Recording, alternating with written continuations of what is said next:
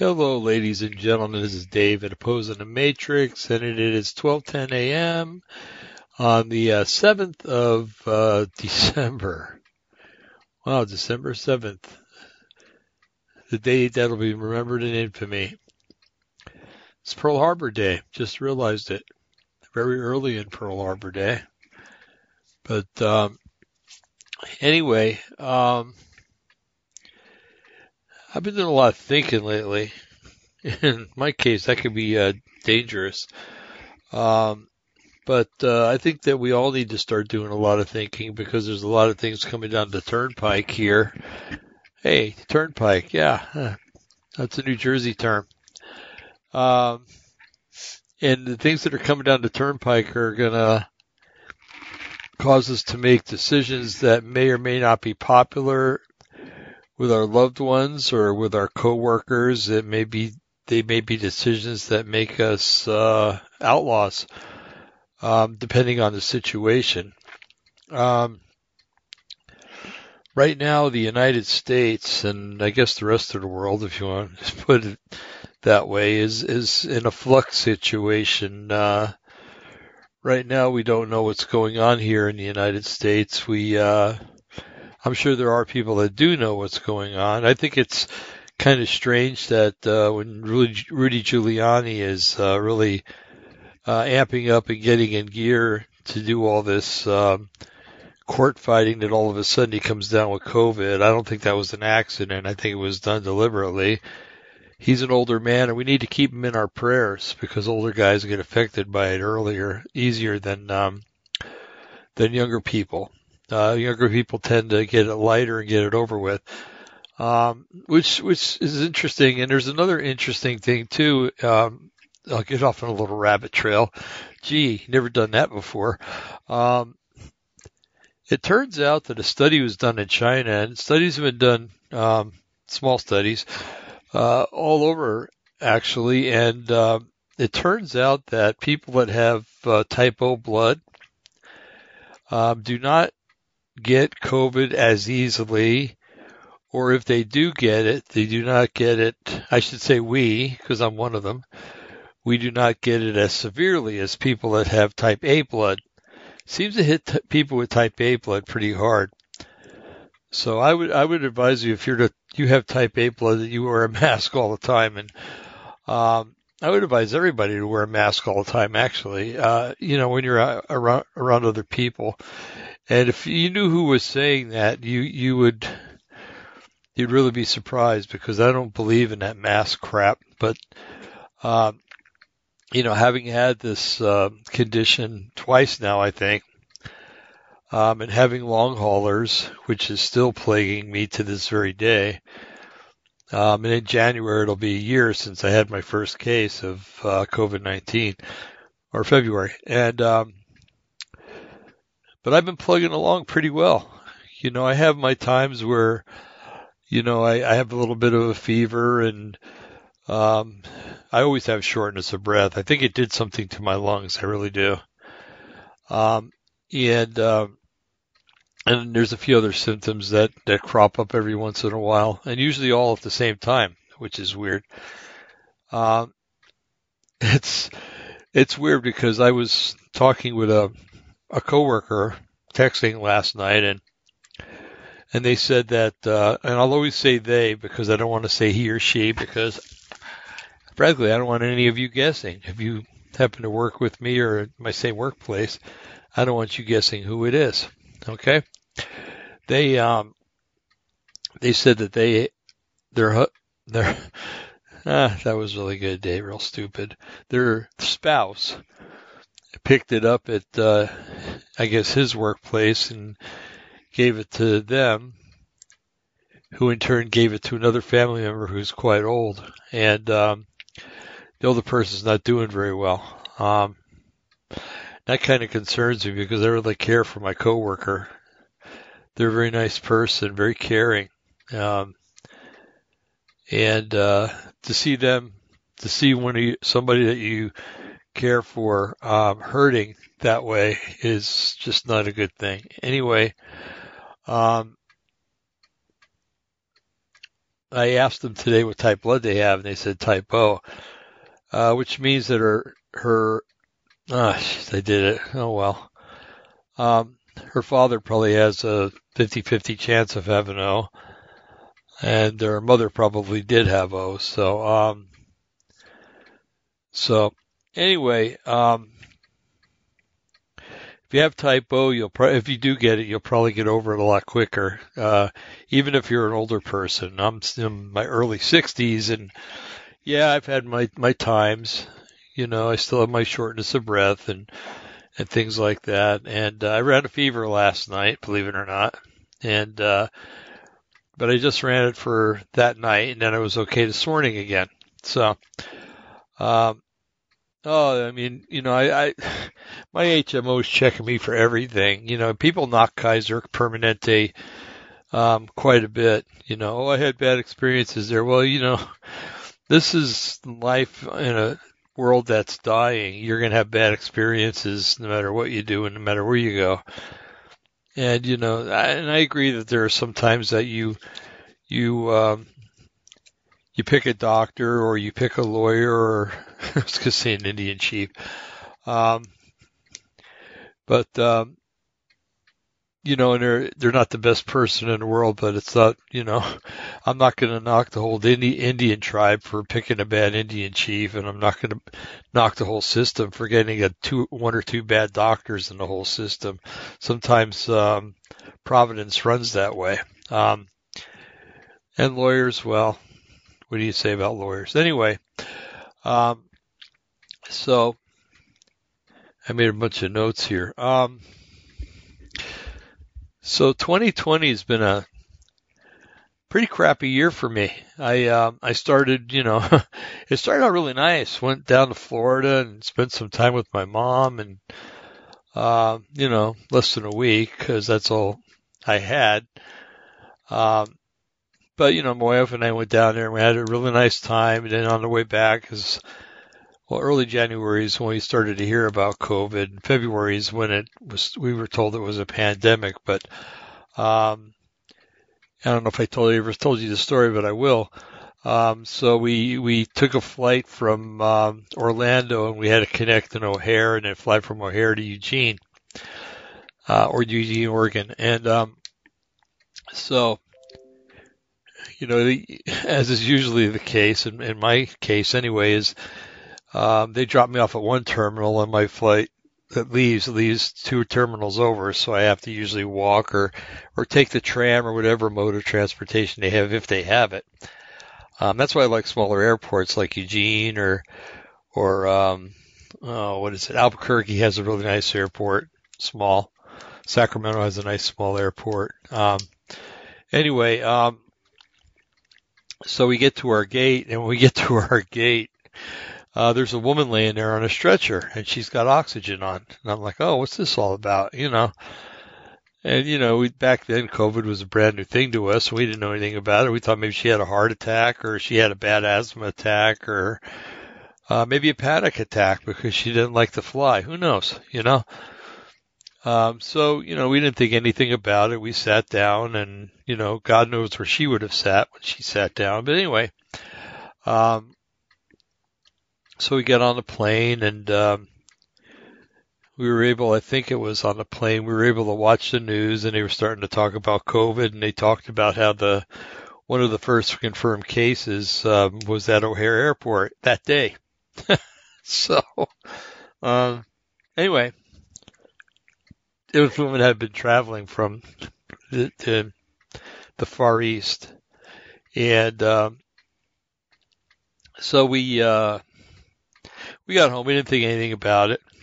You know, we still didn't think, you know, what's the chances of her being the one, you know, out of those hundreds of thousands of people that would have been at O'Hare Airport that day, you know, anyway. And I still don't know if it was her. Who knows? But, um, so that was, we got back, I think, on the 13th and, um, we, uh, right around the 1st of February, I think it was the 3rd of February, I got sick and so did my wife. And it was, um, if it was a flu, it was a flu like I've never had before. Um, you know, there was a lot of congestion, uh, mostly down um, from the throat down. Started out with a sore throat. Um, then it went to a fever, and the fever was was interesting. It was probably about 102.6 or something like that.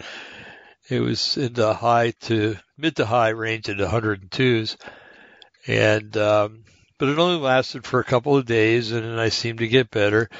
But uh, the cough was terrible. I must have coughed for a few weeks, but at one point when I coughed, um, I was afraid to cough because I, um, when I coughed one time, before prior to that, it felt like my, uh, I, I kid you not, if your lung can separate from somewhere inside your body, that's what it felt like. It felt like something tore down in my right lower lung. And, um, so I was afraid to cough after that, which is not good.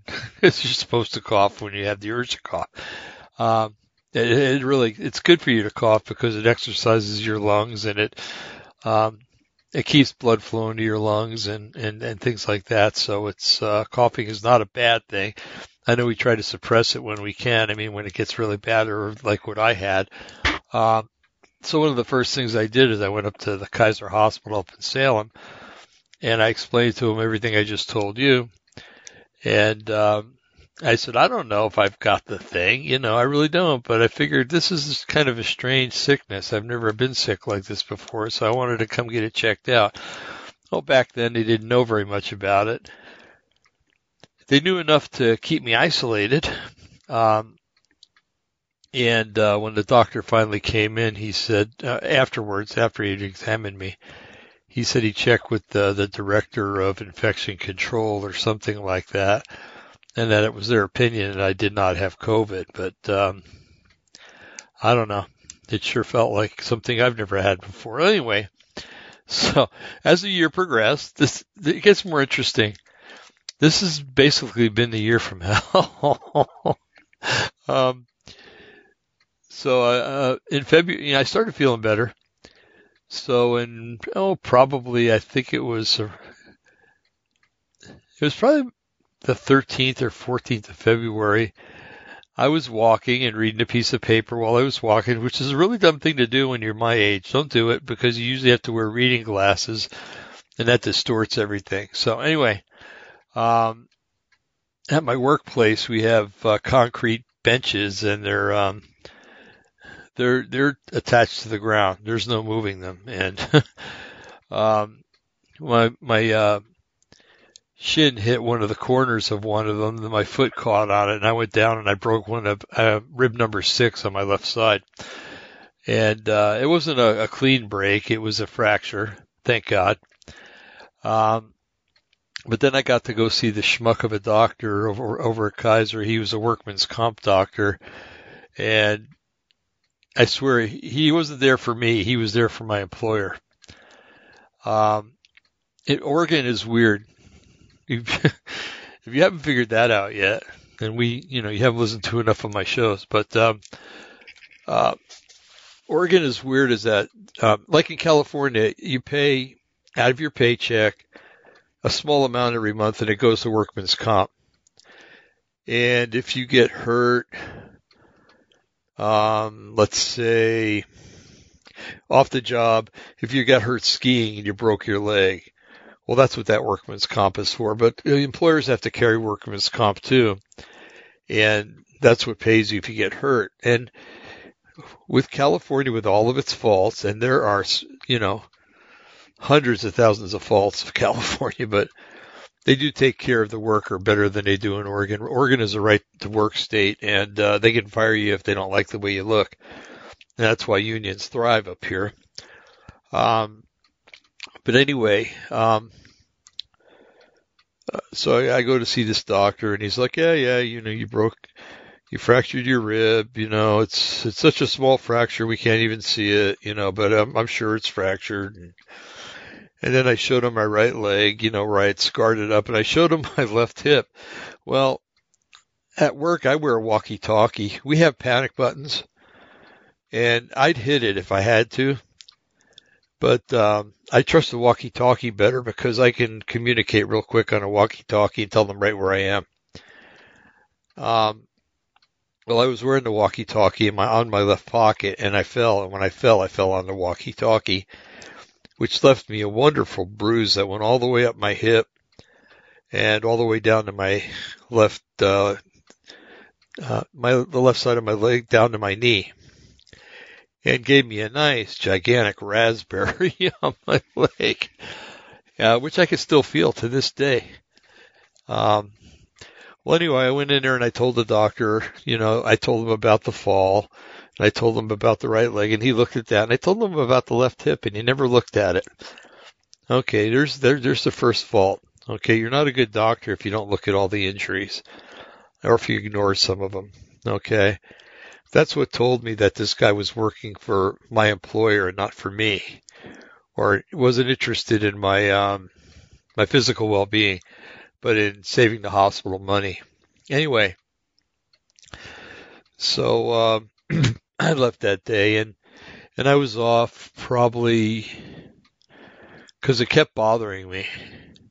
I mean, there was times when I had another thing I complained about is I had spasms underneath my left um, my left rib cage, all the way under the rib cage, and I told the doctor about it, and he ignored that and didn't even include that on the uh, on the report.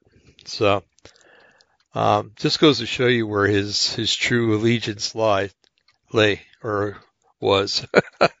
okay. Um, anyway, so um, so you know that bothered me, and then I was finally able to go back onto my unit. I think it was in May, the middle of May, but I couldn't go out amongst the population because I could get hurt again. So uh, they had me passing meds and filing papers, stuff like that, which I had no problem with. Actually, it was really nice to be back on my unit because I really liked my crew. And um, so I did that until I was released, and that was sometime the end of May, I would say. Well, that that all came to an end, and then June, I started getting these fevers and I started getting the shortness of breath. Actually, to be honest, the shortness of breath started in January, never went away. Um, but it continued. I noticed, my goodness, when I'd walk up the stairs, there's a set of stairs and they're very shallow stairs. And I like shallow stairs. I don't know about you. I don't like high step stairs. But, um, there's, uh, seven, I think there's seven or, no, there's five rows of uh, stairs, and there's seven stairs in each row, 35 stairs. Well, anyway, by the time I got to the top, um, I would have to stop and take a breath, several breaths. Um, and then I could proceed into the building and, and go to work. And I didn't like that.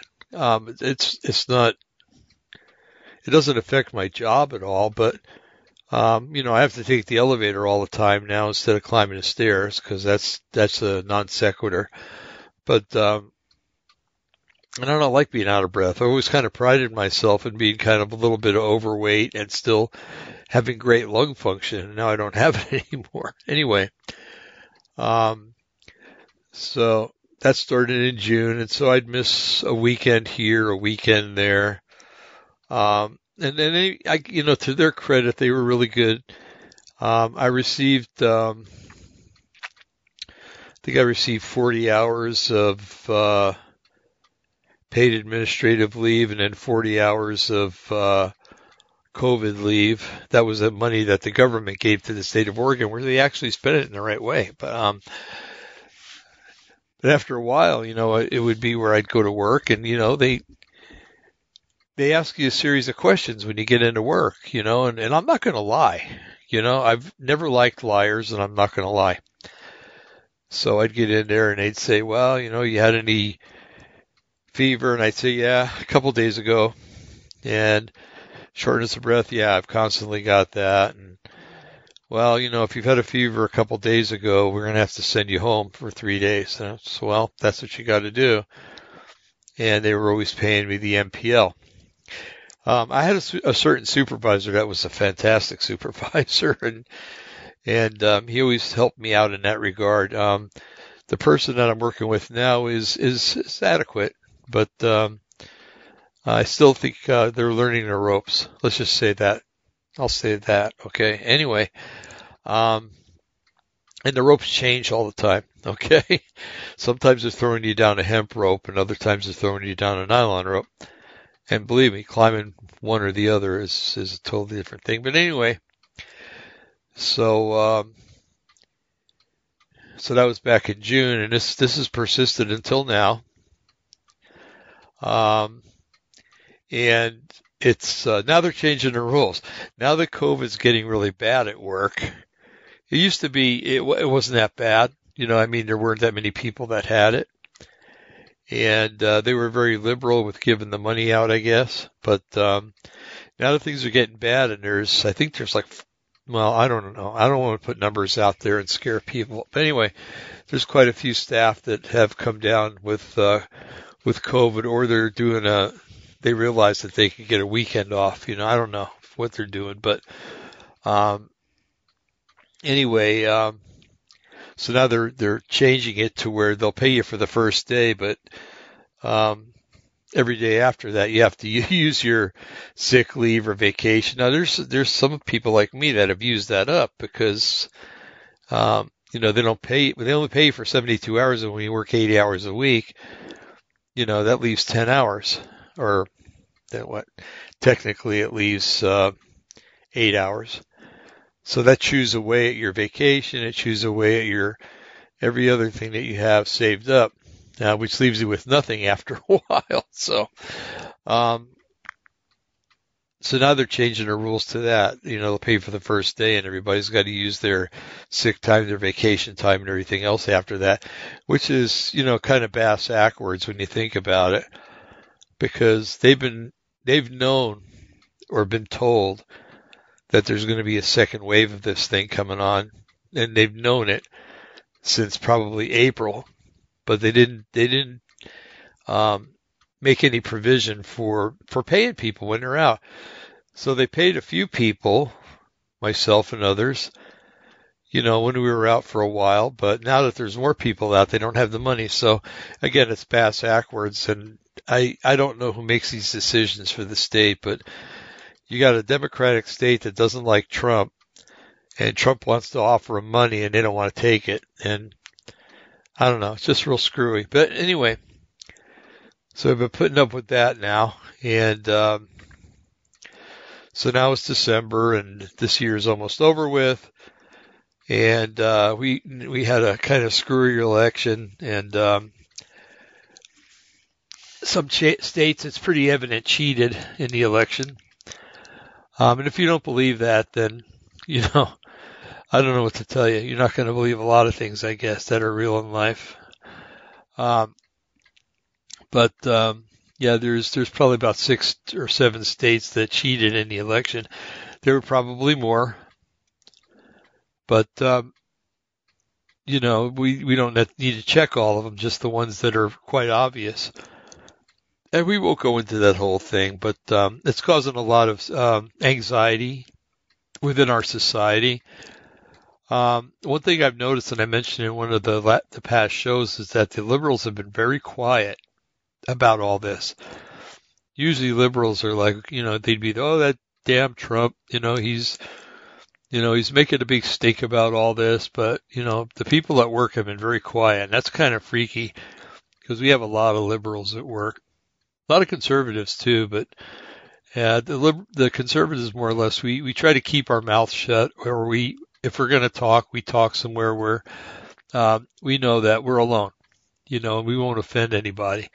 God forbid you offend anybody anymore nowadays. But anyway, um, so um, anyway, uh, so supposedly they're coming out with a vaccination real soon for COVID-19.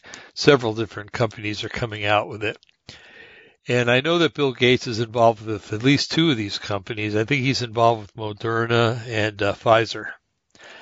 And lo and behold, Moderna and Pfizer are the two that are coming out with the vaccine first. And you know, there's been there's been conspiracy theories about how they're gonna what they're gonna do. That there's there's junk in the um, and the vaccine itself, uh, fetal cells and stuff like that, that don't need to be in there. And, um, you ever stop to think about it that if they inject you with fetal cells, they and they're human fetal cells, they've they've actually injected you with another person, and you're probably you could be considered a cannibal. um, because technically you've absorbed another person into your body, and that's what you do when you eat. So just something to think about. Um, those of you who usually listen know that I sometimes take a drink of coffee, but because of what's going on, I want to stay hydrated. So uh, I'm not doing a commercial or anything, but there's this. Whenever I go to the store, I go to the Mexican section, and uh, they have this. It's it, the food there is a lot cheaper in the Mexican section. It's just as good as a regular American food, and and um, I've always liked nectar drinks. Uh, when I was a kid, I used to love to drink apricot nectar. Okay, some of you might call it apricot. Okay, tomato, tomato. Anyway, um, they, there's this brand there. It's called Jumex, or I guess if you were to say it in Spanish, it'd be Humex. Um, and they have a mango nectar that is out of this world. It comes in this, um, I would say like a cardboard container. Um, and so what I'm doing to keep hydrated, I'm drinking water and I'm drinking this, um, the mango nectar. It, um, I think it has a lot of vitamins in it. It's got, um, la la la la la, vitamin D. Oh, zero micrograms. I take that anyway. It's got lots of calcium. It's got potassium in it. I take that anyway. um, it's got sugar in it. I guess that's not the best for me, but um, it's right now. Uh, coffee is a is a diuretic, and I don't want to be peeing all night, so I'll drink juice. So hold on a second.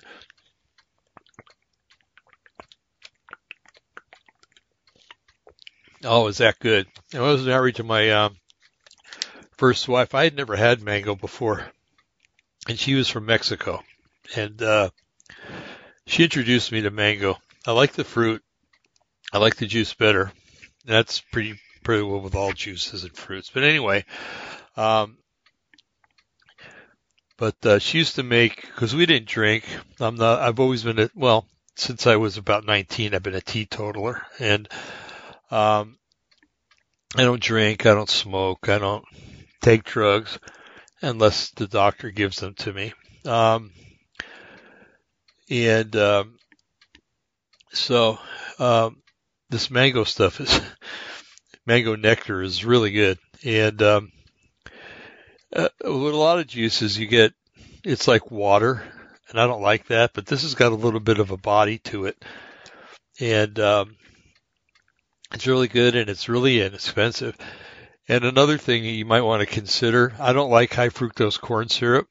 I think it's poison and they use it in American soft drinks and stuff because we have an embargo against Cuba, and Cuba was was one of our biggest. Um, we we imported a lot of uh, sugar from Cuba, and uh, if you were my age or older, or even a little younger than me, you remember Coca-Cola used to taste a lot different because they put sugar in it, not high fructose corn syrup. And um, what high fructose corn syrup does, it fools your body uh, makes your body think that you're drinking sugar, but it's not sugar. And then your body doesn't know what to do with it. So then it takes it and stores it in your liver. And that's why a lot of us have fatty livers. Uh, we've been eating all this high fructose corn syrup all these years. So when I go shopping, I look at everything that's sweet and even things that aren't sweet have it in it. Um, I always look for, it'll say HFC, or it'll just be honest and say high fructose corn syrup. Even if it says corn syrup in it, I don't drink it. I don't know. I just don't feel comfortable about that.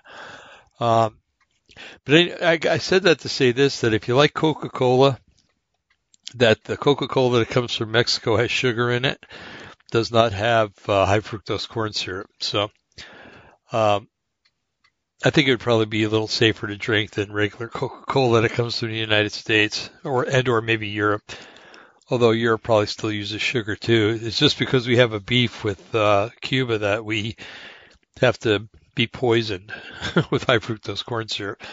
Anyway, um, so let's get into the, the COVID-19 vaccinations. There's been a lot of people that are saying, you know, that there's, there's fetal cells in it and there's, there's other stuff in it. Uh, there there may be mercury in it. I'm not sure. Um, and that would be in the form of thimerosal. A lot of times they use that as a preservative.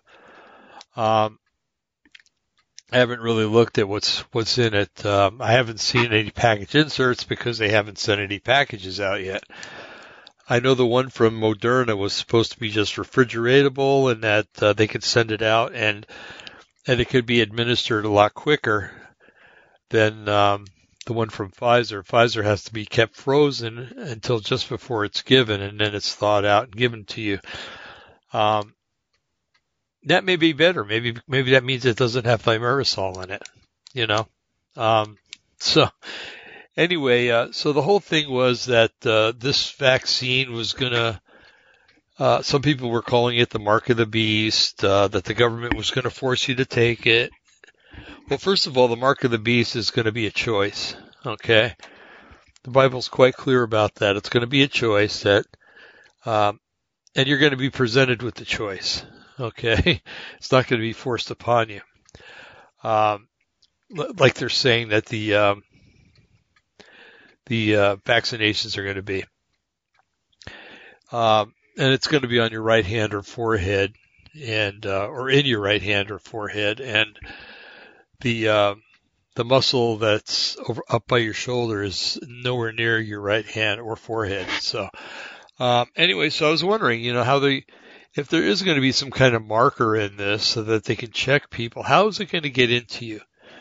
You know, is it going to be like nanobots or something? Excuse me. Or something that, you know, they'll be able to read? Well, that, that would be a very expensive drug to make. And they're putting this stuff together pretty quick. Um, so I've kind of dismissed that it's going to be some kind of nanobot that they're going to put into your body. Although, you know, who knows? I'm not there watching them make it, and uh, anything's possible. Um, I came across an article today, and I can't remember where it was, so forgive me. But it said that the uh, the uh, tracking device was what they were calling it is actually going to be in a syringe. Okay, so we being in pharmacy all the years that I've been in pharmacy, I'm not anymore, of course, but I do know that they usually don't pre-fill syringes. Um, I mean, they do for some medications. Some psychiatric medications are pre-filled, um, but they're packaged really, really carefully, and and you have to uh, really do a lot of preparing to give them, even though they're supposed to be easier to give and they're long acting and they they last up to a month before you have to give another shot, which is good if you're if you're getting psych meds. You know, you don't want to be getting injected every week. Um, but um, but anyway, uh, it comes the the kind that come with that those kind of meds have two needles in them because there there are um, obese people and there are skinny people, and you don't want to be sticking a two inch needle into a skinny person because they don't have that much fat on their rear ends. Uh, so you use an inch and a half needle. And so anyway, so they're saying that this tracking device is going to be in the needle or in the syringe. Okay. So if they're going to pre-package it and send it out that way, how do you pre-package something and freeze it in the syringe and then take it out? I don't see that happening. Okay.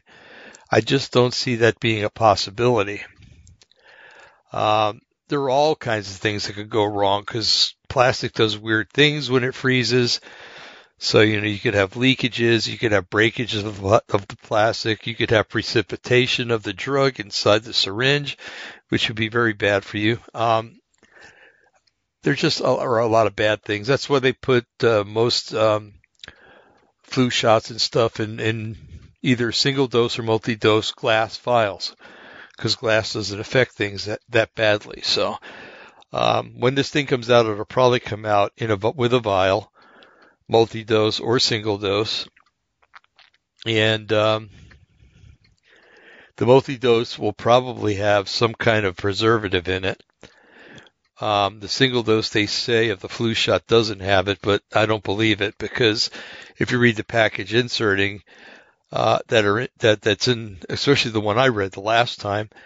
Um, they supposedly put the thimerosal in, and then they take it out to make the single dose vials. And I'm like, well, why don't they just make the single dose vials first, and then add the thimerosal afterwards to the multi dose? Because you know, with the multi dose, you, you're not going to use the whole vial, maybe, and you're going to stick it in a refrigerator for a couple of days, and you know you want that thimerosal in there to, to so that the um, the drug can can can retain its um, purity, so to speak. to say that the vaccination's pure just kind of blows my mind. But anyway, um, so if it does come in a syringe, um, I do think that it'll come in a, it, that they'll, they will ship the syringes with the glass vials and that then they will draw up the, the dose into the, um, the plastic syringe and then inject it that way. It's probably going to be something where you can suck the stuff in, but then when you push the plunger down, um, it'll come out and go into your arm. Okay and they can make them pretty small now uh, to where you wouldn't even know it was going through the needle and going into your arm. So there's a solution for that. A really good, easy solution.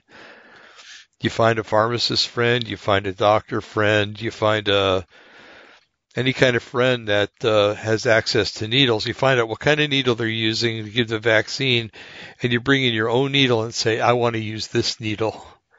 I don't want to use the needle that was shipped with it. I don't care what's in it. If there's any preservative or anything in it, do not give me that needle. Just use this one. And if they say no, then you walk out. Okay. So there's a solution to where if they're going to force it on you and the marker is definitely in the, the uh, syringe, you can get away with it. Okay. Without getting the marker. Um, now I don't know what's in the, the actual preparation itself, but uh,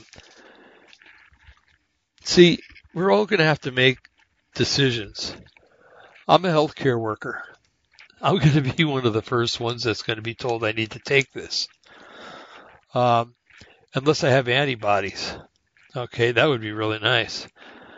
Um, but if I don't have the antibodies for some reason, if because I have type O blood, my body fought it off some other way, it just wouldn't let the virus take over, and um, I didn't develop the antibodies, then you know I'm SOL, and I'm you know they're going to tell me I need to take it. So what do I do at that time?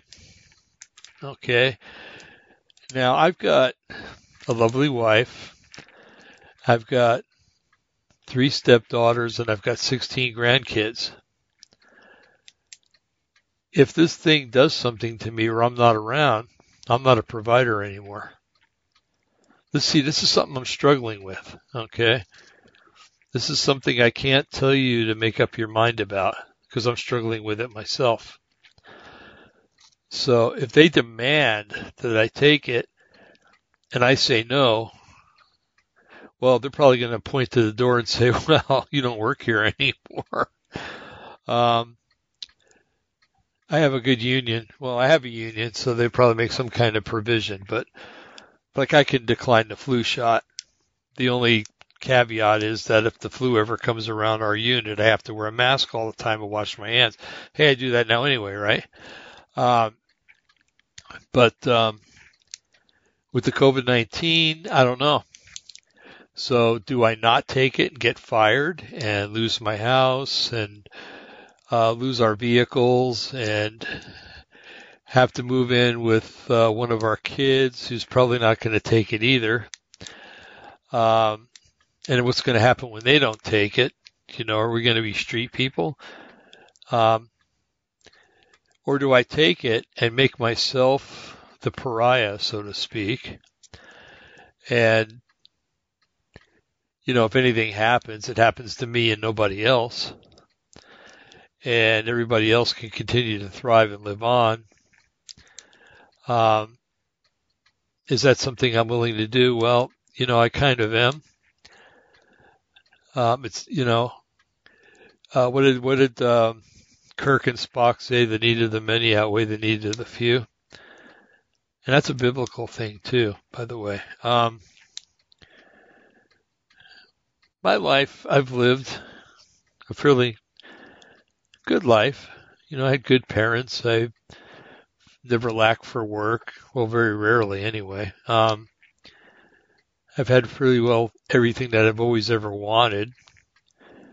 You know, I mean, to be quite honest, I've always wanted a Ferrari or a Maserati, and I've never been able to afford one. So I can't really say I've had everything I wanted, but I've I've been provided for by by Yahweh by by the Lord, and um, quite well over the last 40 years. And um, so if something were to happen, if I did have to take the vaccination and something happened, I first of all I know I'm going to heaven. I know that this isn't the mark of the beast.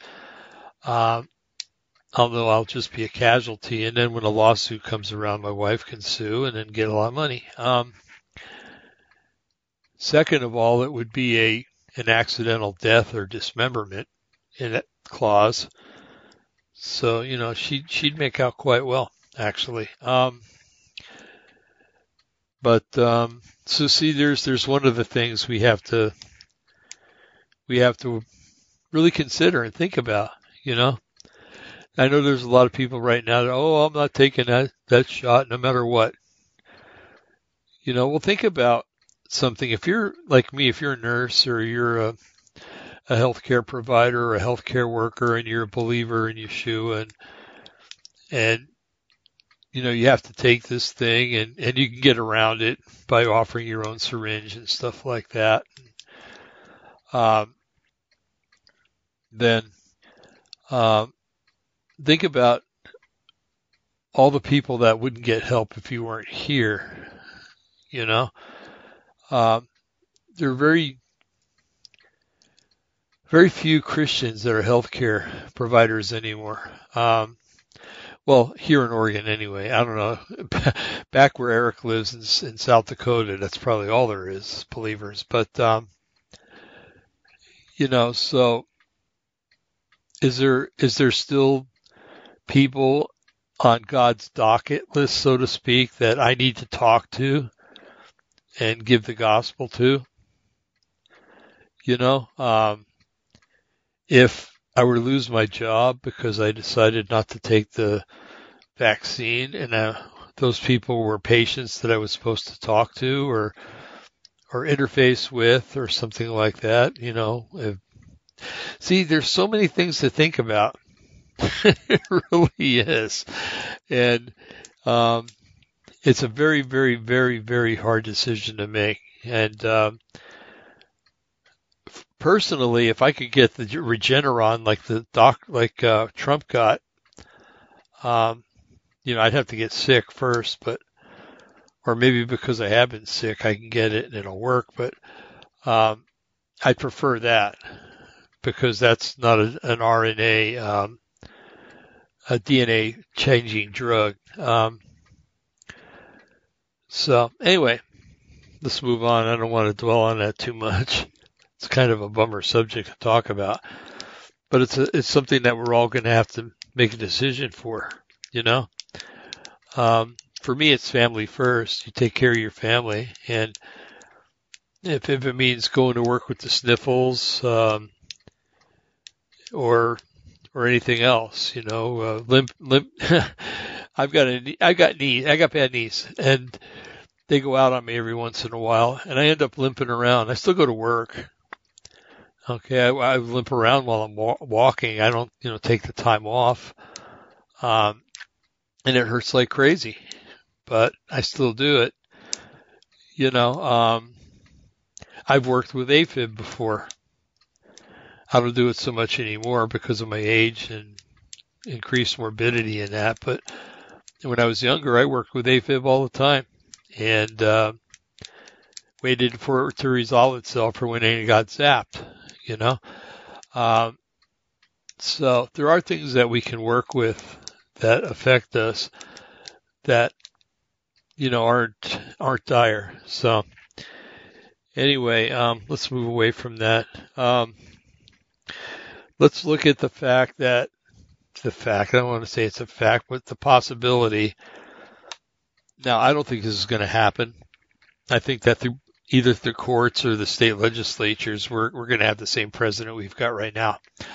Um, this whole cheating thing, this lying thing, and everything else that the Democrats and the leftists have pulled off is quite evident, and it's, um, you know, it's going to go to the Supreme Court, and if it doesn't work there, it's going to go to the state legislatures, and it'll pass because I think there's 35 Republican state legislatures in this country, leaving 15 Democratic. Um, and last time I counted, 35 was a lot greater than 15. And uh, they'll vote him in. So I'm not worried about Trump not getting in, but at the remote possibility that, let's just say, Trump has a heart attack tomorrow and falls down and drops dead. Uh, yes, Pence can still assume the office if they found out there was fraud. Um, I don't know how good of a president he would make, but let's just say maybe that they were both killed somehow. I don't know. Um, and another election happened. I think they'd have to do it that way. Um, and I'm assuming that the states have all been straightened out and it's, everything's in Trump's favor. Um, so, and they end up losing and Biden gets the presidency. God forbid. God forbid. Um, we're talking about a wicked, evil pedophile here. And, um, and his mistress, um, Kamala Kneepads Harris. Um, let's just say that does happen. What's America going to look America going to look like when that happens? Because they're going to reverse everything that Trump ever did. The only thing they can't reverse is the two the pointing of the two uh, justices. But they'll they'll put us back in all the old treaties that we were into. Um, the nation will go broke.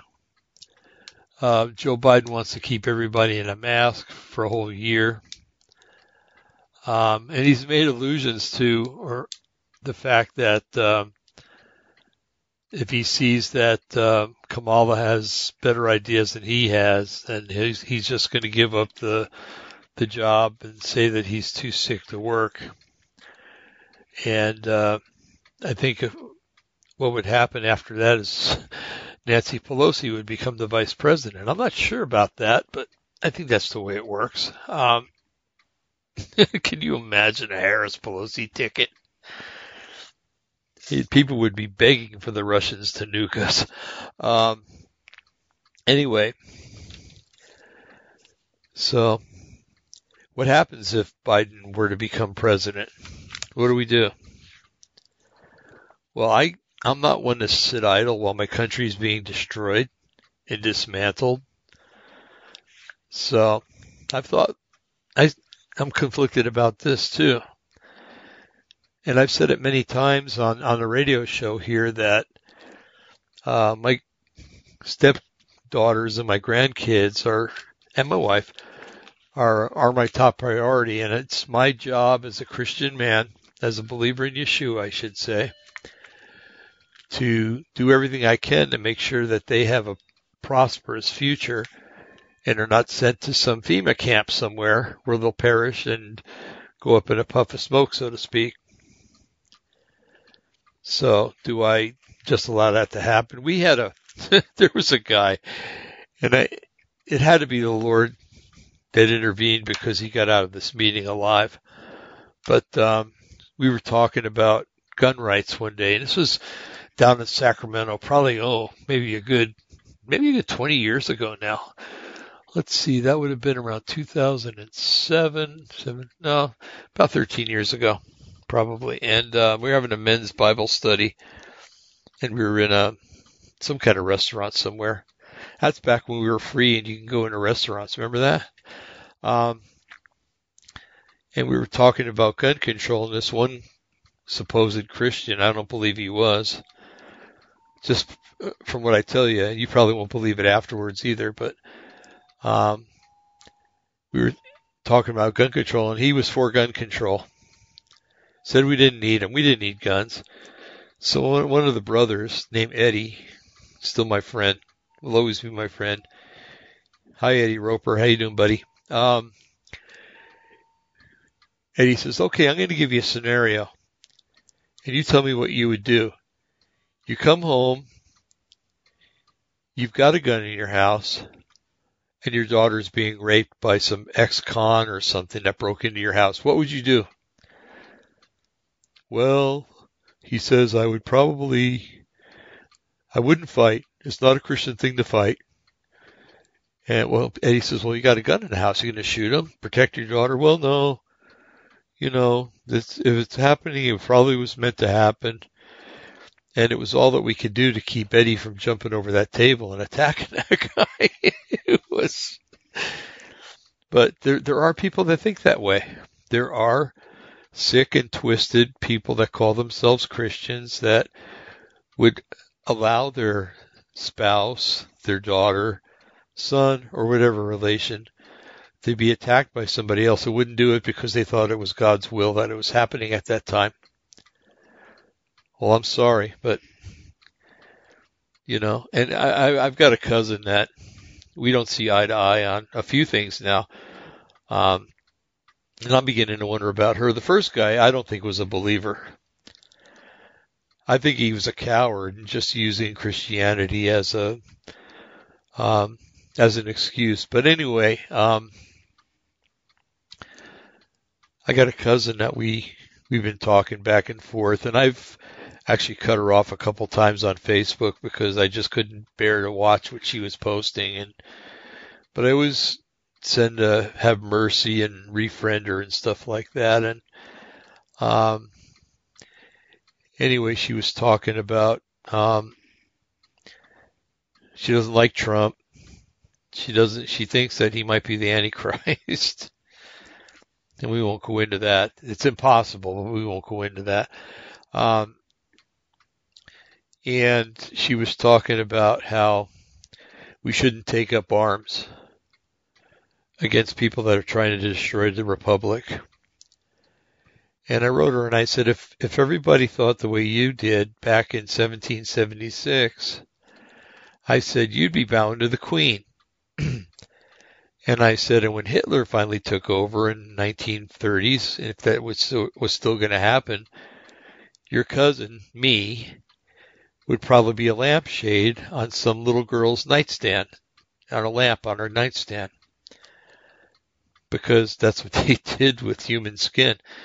Um, the Nazis, they made um, lampstands out of, or uh, lamp shades out of human skin. Um, terrible, but um, and that didn't convince her. And she said the only commandment that we have is to go out and preach. And I said, well, what about Jesus telling Peter to carry two swords? You know, and right away the you know she changed the conversation. And so I hate it when people lose and they change the conversation. But anyway, um, so do we take up arms against people that are trying to destroy our republic and our way of life and and to make it so we can't go to church anymore and and things like that? Or you know do we cower to them or do we um we fight them? Personally i think we fight them um, I, there's a reason why God gave us a free republic. Okay. There's a reason why he allowed it to happen. Let's put it that way. And I don't think he wants us to give it up. Uh, the United States right now is a storehouse for the, the, um, the house of Jacob or the house of Ephraim. A lot of people that live in this country belong to Ephraim, the household of Ephraim. And until they all go back to Israel, we will continue to be a storehouse of the household of Ephraim, the lost ten tribes. And um, that's that. And I'm not going to sacrifice the house of Ephraim so some liberals can run around killing everybody. Now, I'm not going to run out and seek them out.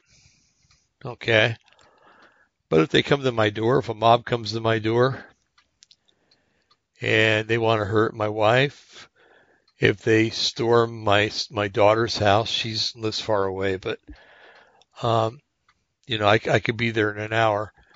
Um, if they were to try to storm her house, I, I would be over there and I would be picking them off one by one until they weren't doing it anymore. Sorry, that's the way it is. Um, that's the way I feel about it. I don't know how you feel about it. Um, but when it comes to me, I don't care what somebody does to me. I really don't. But when it comes to my loved ones, you don't mess with them. Sorry. That's just the way it is. Now, what about civil disobedience? I think it's a Christian's right to perform civil disobedience. I really do. No, I'm not saying that we should throw Molotov cocktails at police. I'm not saying we should take up the tactics of Antifa or anything else.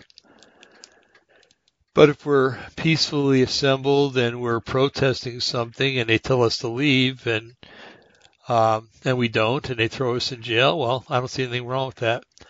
Um, I was um, handing out tracts outside a courthouse one day. Now, courthouse is public property, right? it is. It's it's let's say it wasn't a federal courthouse. It was a Solano County courthouse down in Fairfield, California. And I was standing outside far enough away from the building to where people could walk by me. I wasn't forcing the religious literature on anybody. I would just say, would you like to read something? And I actually had a sheriff come out and tell me I couldn't do it there. And I said, well, I thought this was public property. Well, you still can't do this here. I didn't know the law well enough and I walked away. And I went somewhere else and actually he did me a favor because where I went, people were more receptive. So it might have been a, actually a divine appointment. um, but, um, still, you know, nowadays I would, I would question his right to tell me I had to leave.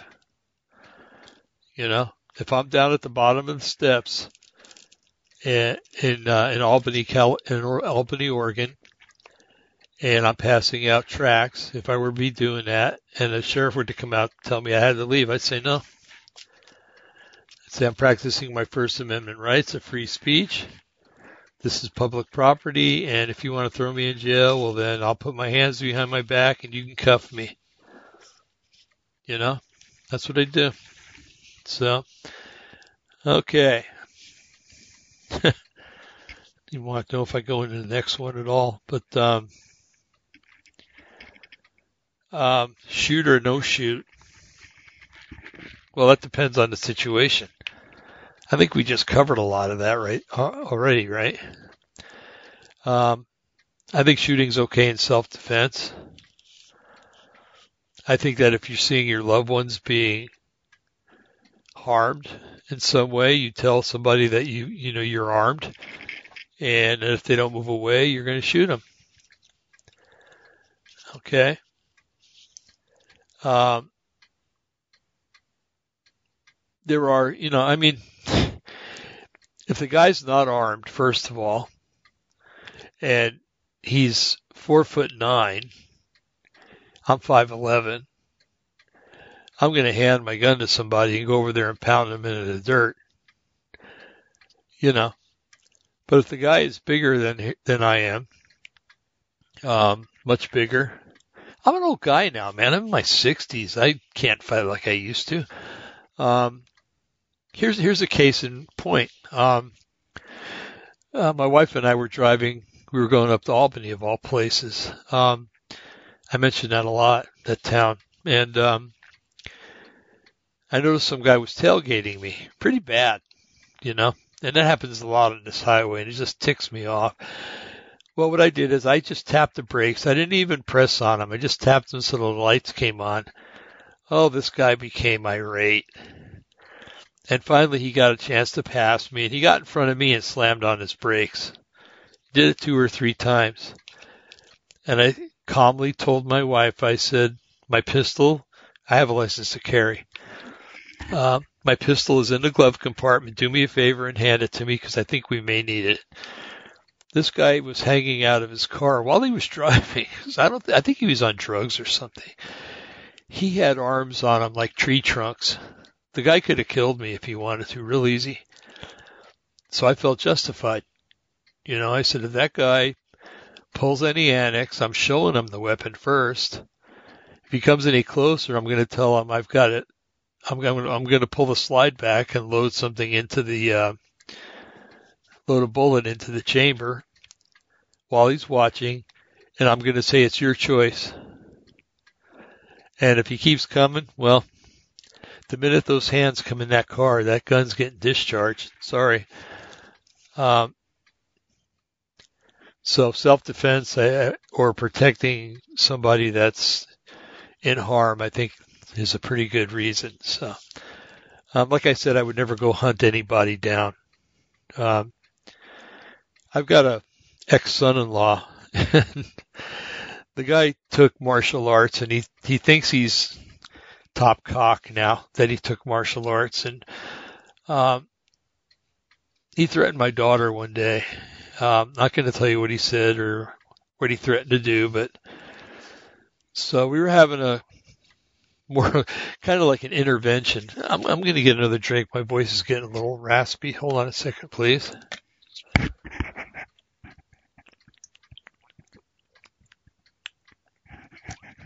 Okay. Um, actually, he said he, he had the ability to throw her through the wall. What he said. And I said, I said, did you say that? And he said, yes, I did. And I said, do you think that was a wise thing? He says, well, I was just kidding around. I wouldn't really do it. I was just, you know, trying to prove to her that I had that ability. And I said, hold on a second. I'll be right back. He goes, where are you going? I said, I got my revolver out in my truck and I'm going to go out and get it and I'm going to shoot you dead. And he got scared. I would have never done it. Okay. Promise you, I would have never done it. And so I saw he was scared and I sat down and I said, did that scare you? And he said, yeah, sure did. And I said, well, here's the deal if you're a 110 pound woman and you got a guy your size saying that you're going to throw her through the wall, or you could do it, you think that scared her? He goes, yeah.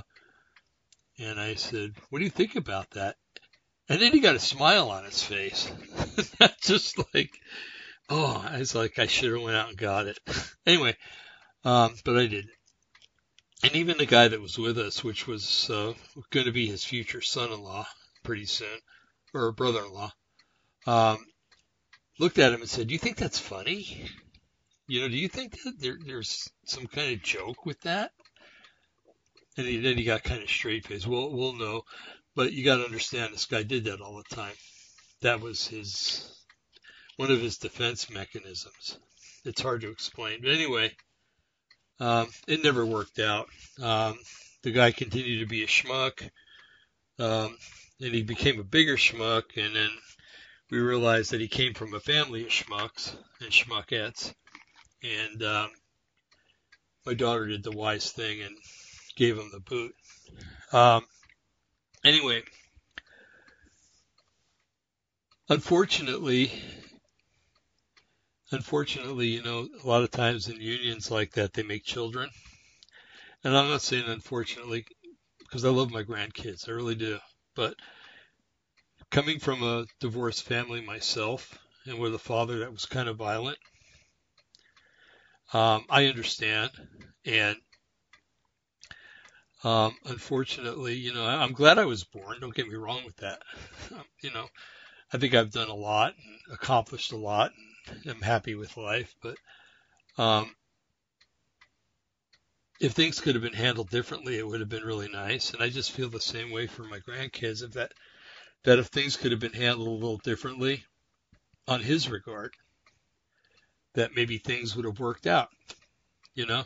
And um, unfortunately, he's a schlemiel, a schlemazl, a schmuck, and a schmendrick, and um, all packaged up in one person. And um, he claims to be a Christian, but I if he is, then uh, then Satan's redeemable, That's all I got to say. Anyway, um, again, I would have never gone out to the car and gotten the gun and harmed the guy, but uh, the reaction I got out of him was the one I wanted to get out of him. And, and I was trying to make a point, but uh, when you're speaking with a moron, it's kind of hard to do, you know. It's um, it's too bad too. Um, the we talked about this, Jim and I. Um, I think it was before Eric came onto the show. Um, but we talked about uh, when the time comes and public opinion turns against believers, and and I mean to the point where the police get involved and start hunting us down, and the military and everything else. Um, what do we do? Well, I just answered part of it with the shooting part, you know, the self-defense. Um, not just not just shooting, but there's there's other ways to defend yourself. There's other weapons. Um, but uh, we came to the conclusion that God has called different people to do different things. Um, there are going to be those that go out and forage out in the wilderness to try to escape. Um, the problem I see with that is that it's going to be dang near impossible. Uh, because with all the, the satellites that Elon Musk is putting up there right now, they're not just for communications, okay? And if you think they are, then, well, you're deceived. But, um, and there are military satellites out there already that can spot uh, that can read letters on a license plate from 20,000 miles out in space. So, um, and they, they do have thermal detecting on them, and they use them a lot in the in the war to uh, or the various wars that we're in to detect the enemy and to show right where they are. So if you think you're going to flee and go out into the woods somewhere and hide, well, unless you live in a cave for three and a half years and you never ever come out of it, then uh, that's going to be impossible because they'll find you sooner or later. And you'll suffer the same fate as the people that don't do anything, as the people that stay put. Um, the second thing was people that'll stay and fight them. Um, that's that's you know I can see that as being a, a a viable alternative.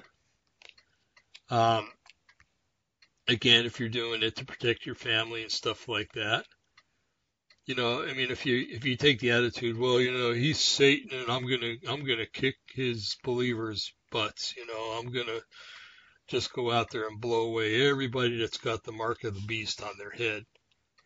Well, first of all, it says that they're not going to die. so, um, yeah, you may shoot them and you may hit them, but um, they're going to have a new genetic makeup. You don't realize that, okay?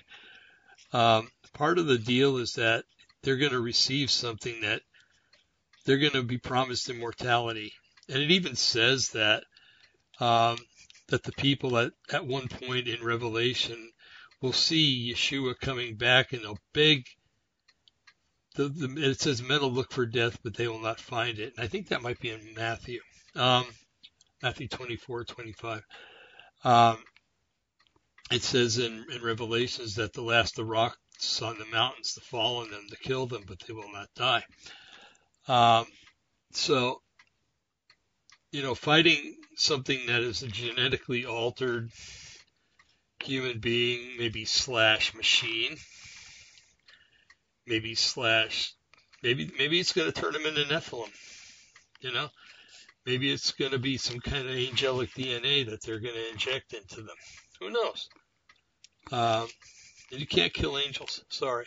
Um, if, if, you've ever heard the story about the giant of Kandahar, um, if you haven't, here you, here's the deal. There was a, a bunch of U.S. soldiers supposedly that were in uh, Afghanistan and the province of Kandahar, and it's um, it's got its mountainous areas. And um, they heard about the giant of Kandahar. Well, anyway, they went on a patrol out there, and uh, supposedly this, they said he was, I think, 12, 13, 14 feet tall, long red beard, red hair, wearing animal skins, um, came out of the cave and they tried to kill him. Well, I guess this thing took took half of them out of there before they the rest could escape. Um, so they sent more people up there, more soldiers, and um, realized that if they fired um, more into the the neck and the head, that they would they would do more damage, and that's how they ended up killing the thing. And yes, it was a thing; it wasn't a human. Um, it was a Nephilim. It was an angelic human hybrid. Um, anyway, you know, and I've always wondered because the Indians always said that if they shot um, American Indians, I mean, said if if they shot these things, uh, let me back up just a little bit.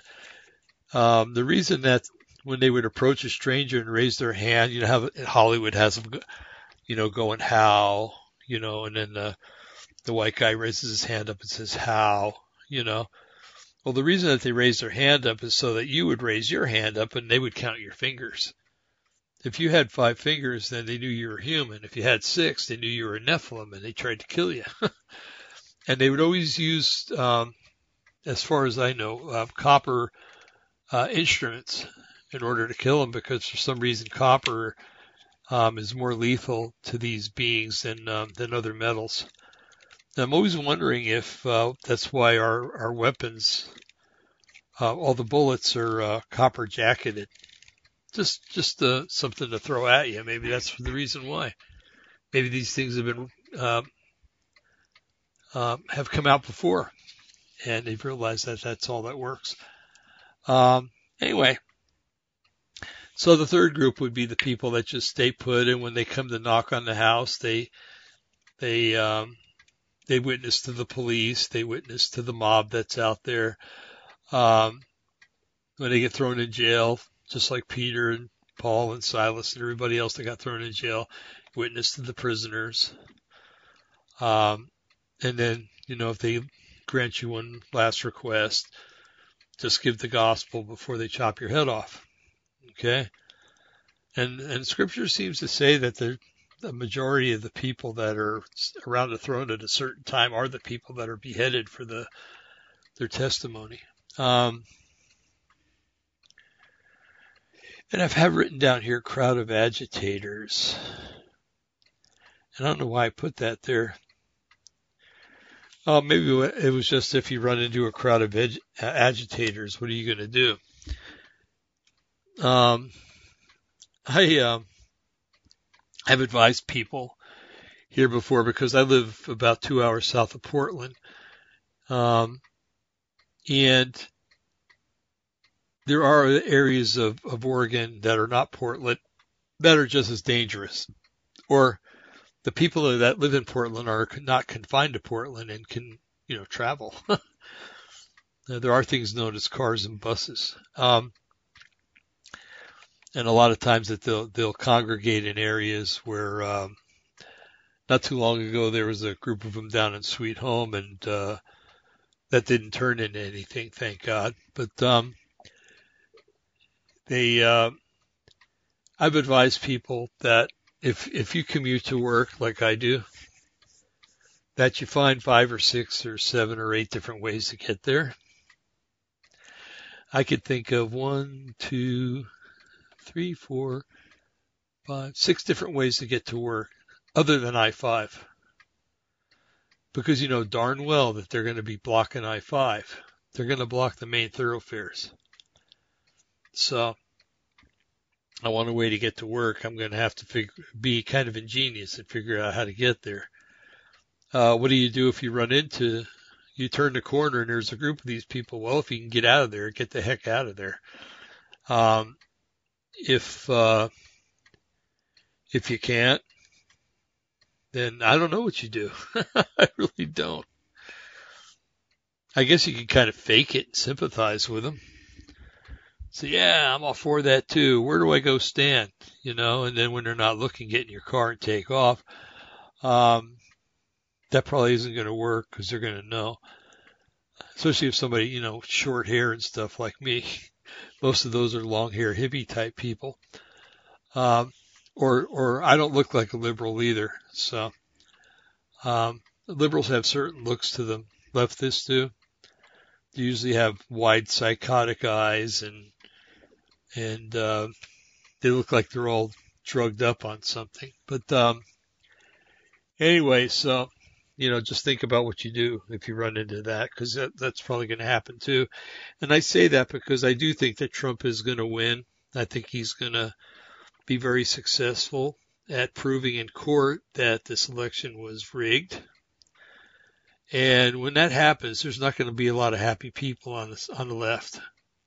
They're not going to be happy at all, and um, a lot of them are going to take the violence. If you live in the cities, now some of our listeners uh, live in cities, and um, I've advised them um, if you have a summer summer cabin or because uh, a lot of people do. You know, a lot of people live in cities. They have a summer getaway. They buy some land out in the country and, uh, you know, two, two or three or four acres with a little cabin on it and maybe a little pond. And, um, if you've got a way to telecommute and, um, and you can go stay at that place, then by all means, I, I do it right away. I would have done it months ago, actually, but, um, you're not me and I'm not you. But, um, anyway, I think it's it's very important to uh, make plans to get out of the city if you're in a city. Okay, um, all cities. I mean, I think anything that has over fifty thousand people in it, I would say, um, I would be suspect. You know, now. Like where Eric lives in South Dakota, I, I don't think he ever has to worry about this at all unless they were bussed in from another area but anywhere along the west coast, anywhere along the east coast, um, the Gulf Coast. Why do liberals like the coast anyway? I don't know. It's um, uh, they they learned years ago in, in the um, in the Mediterranean area to move away from the coast because every 720 years it seemed like there was a um, some kind of cataclysm that would make the oceans rise and destroy cities. And um, I don't know if it's 720 or 360. It doesn't happen anymore because of the planet, the way the planets are have finally settled down in their orbits. But um, it used to happen a lot. And um, but if you live near a coast, you know there's always a chance for a tidal wave. Um, uh, hurricanes happen in the south and in Florida and all along the east coast. Um, I my dad always said, used to say, I'd never live in Florida because someday a tidal wave is going to go right across that state. Now, have you ever been to Florida? It's a big state. That would have to be one heck of a tidal wave. I mean, that thing would have to be about 3,000 feet high. But that's not impossible because there's, um, uh, is it the Canary Mountains or the Canary Islands? Um, that there is actually a volcano on the Canary Islands where half of the island is starting to slip into the ocean. They say if that ever happens, that there's going to be one heck of a tidal wave on the East Coast. Um, I enjoy living on the other side of the mountains from the coast. The mountains afford me a little bit of protection in case a tidal wave does come. As a matter of fact, um, if you come to ever come to Oregon and you go to the coast, uh, there are tidal wave signs all over the place. You know, this is this area is safe from tidal waves. This area is dangerous from tidal waves. Um, you know, go to follow the the um, the tsunami route. If um, if you hear the alarm, follow the tsunami route to higher ground. You know, um, and people actually want to move to that that kind of environment. I'm sorry, you know, but uh, just like the people that build houses on the side of mountains in California, and then the rains come and then they, their houses slide down the mountains, or they build in um, an area where there's lots of sagebrush or pine trees, and um, then all of a sudden the fires come and their house burns down. then they build right back up where the house was before. Um, I don't know. I don't understand that kind of mentality, but I guess I'm not meant to understand everything, but still. Um, so anyway, I just wanted to run a few things by you tonight, and I hope I did that. And um, I just like to make brain food to get people to think and to to help you to maybe consider something that you haven't considered before. Um, yeah, I know a lot of you are probably struggling with the COVID-19 vaccination thing. Um, probably some of you are, are struggling with a, a possibility of a Biden presidency. Um, I'm not too worried about that. Um, you're worried about civil disobedience? Well, the other side does it all the time. Just ask people that live in Portland. People are living, leaving Portland in droves, um, which is bad for people like me because they're moving down by where I live. But um, anyway, um, whether to shoot or not to shoot, that's something that you're going to have to make your mind up when that time comes. What's the danger? What's the situation? Can you talk somebody out of it? Well, showing them a weapon just cause them to calm down and walk away. Maybe they'll cuss at you for a while while they're walking away, but they'll walk away. Um, will they come back with a group of guys that also have guns? You don't know. Um, another thing you got to think about. But anyway, um, I, I address these things because all of our lives we've been told what to think. Okay, we've we live in a McDonald's world where um, we're given instructions. Um, you know, you drive up to McDonald's. The first thing, what, what do you want? Well, this is what I want. Okay, is the order right? Yes, the order's right. Okay, drive around for the by the first window and pay. So you drive around to the first window and pay, and then you go to the second window get your food and you leave. Okay.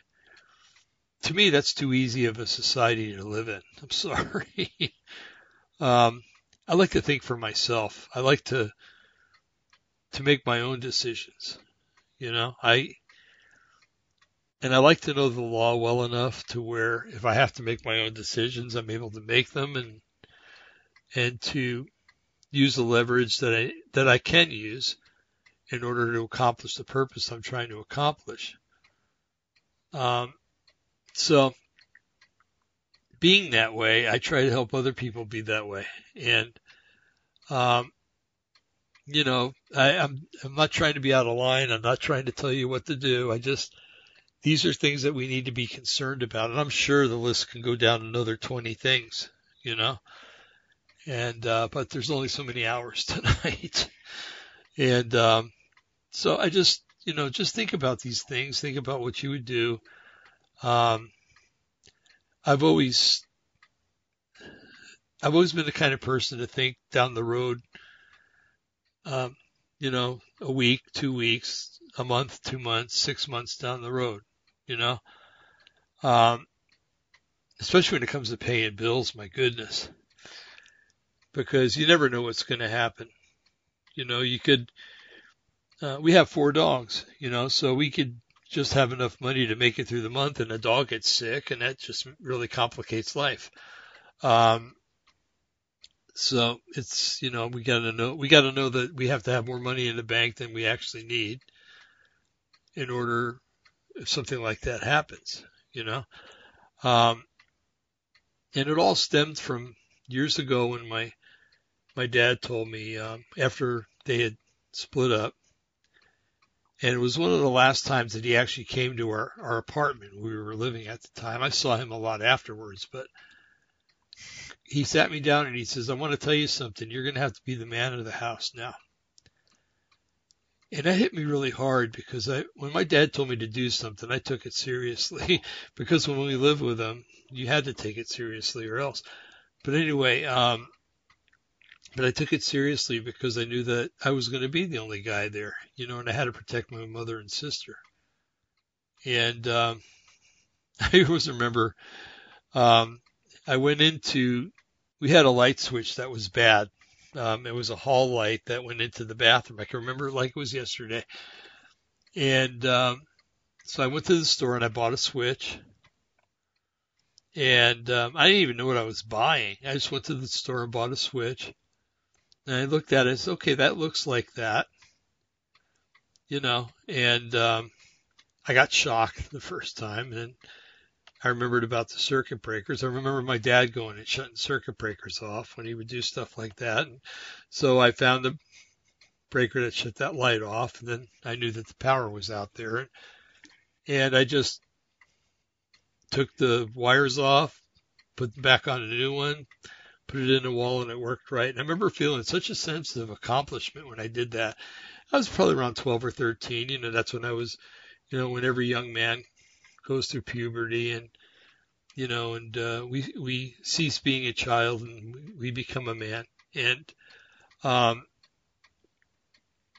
and I just felt that I had done that to to get that sense of accomplishment and to fix the switch of course but also that I was doing it so that there wouldn't wouldn't be an electrical fire and you know you, my mother and sister wouldn't burn up in an electrical fire so um anyway, it's it's thinking down the road. It's it's trying to figure out what could what could happen, you know, and you know don't don't do it to the point where you drive yourself crazy, but just think about every action that you take and every remember what Einstein said for every action there's an equal and opposite reaction. Um, just think of all the things that could happen when you do something. And boy, if you could do that and you can get that down pat and also learn to trust the Lord at the same time, you've got life whipped by the tail. And I'm saying that as a person that hasn't learned the third part yet all the way. um, so just, uh,